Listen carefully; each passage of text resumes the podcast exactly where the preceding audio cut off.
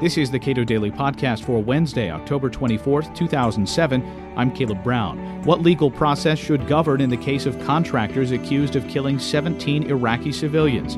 Cato Institute Senior Fellow in Constitutional Studies Ilya Shapiro says there are rules under which justice should proceed, but ultimately what happens may be as much a political decision as a legal one. Uh, military forces, whether it be Army, Navy, Marines, are all governed by the Uniform Code of Military Justice, the UCMJ. So, whether a soldier on base in the United States or uh, while acting on the battlefield in Iraq commits some sort of atrocity or whatever other kind of violation of the UCMJ, of this Military Code of Justice, he'll be prosecuted in a court martial or uh, according to other uh, related proceedings according to the military code. Contractors are not, as civilians are not typically bound by the UCMJ, although contractors to the Defense Department uh, are theoretically under its jurisdiction as well. Although rarely in history, I can't think of, a, of an example off the top of my head, and certainly not in Iraq, has a civilian uh, contractor of the Defense Department been subject to prosecution under that code. For contractors who are who have their contracts with other U.S. government agencies, like uh, the biggest one being the State Department, of course, those definitely are not subject to the UCMJ. There are other federal statutes that would cover cases of wrongdoing or extra-contractual abuse of power by State Department or Justice Department or Transportation Department. We have them from from from all sorts of of agencies, uh, contractors wrongdoing. You hear about also the Coalition Provisional Authority Order Number 17, which granted immunity to government officials of all sorts for their official acts. Uh, that Order 17 also covered contractors. Now, conventionally, it's thought that that means that they're completely immune from anything that they do, for anything that they do on Iraqi soil, but that's just not the case.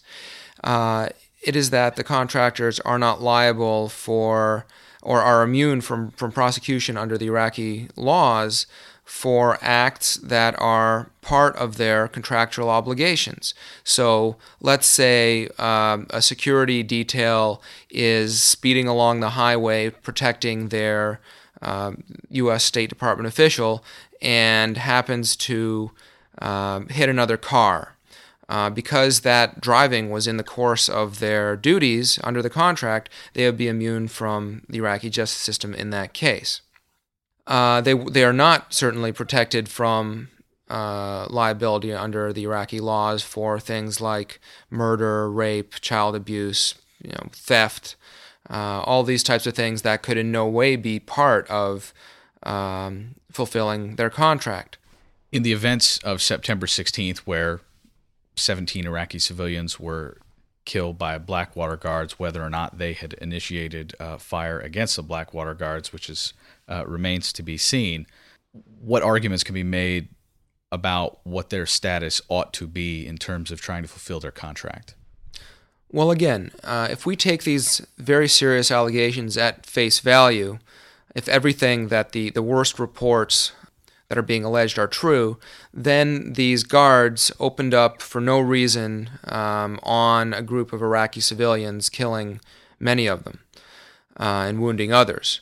Um, this obviously would not be part of their contractual duties, and therefore, in theory, they'd be liable to the Iraqi justice system we shouldn't really be jumping to conclusions until a full government investigation is is completed. But to the extent that there is anything that is to the extent that there's any behavior that's culpable uh, by the contractors, they should certainly be held to account. The question is whether that's in an Iraqi courtroom uh, or under some proceeding in the United States by um, an American court or other type of uh, proceeding. The question of whether to hold them, to try them in an Iraqi court is really more a political and diplomatic one than a legal one.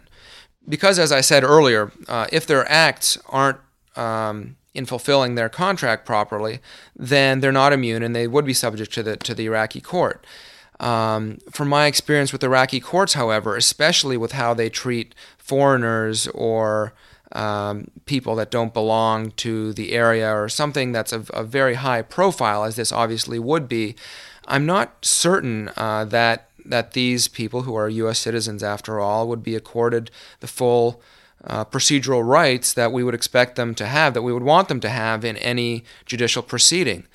Uh, but it would be a political decision as to whether to subject them to uh, liability in Iraqi court. I think the better course, though, would be to bring them home to the United States, try them under the appropriate legal authority, and, and those authorities now exist, though they have not been tested, um, and let them face uh, let them face justice in the United States. Because at the end of the day, uh, if you do wrong, if you do something that's that's criminal, you have to, to face the music on that. Whether we're talking about the particular individuals who might have uh, discharged their weapons unlawfully, or uh, Blackwater itself as a corporate entity, if there was any negligence on their part.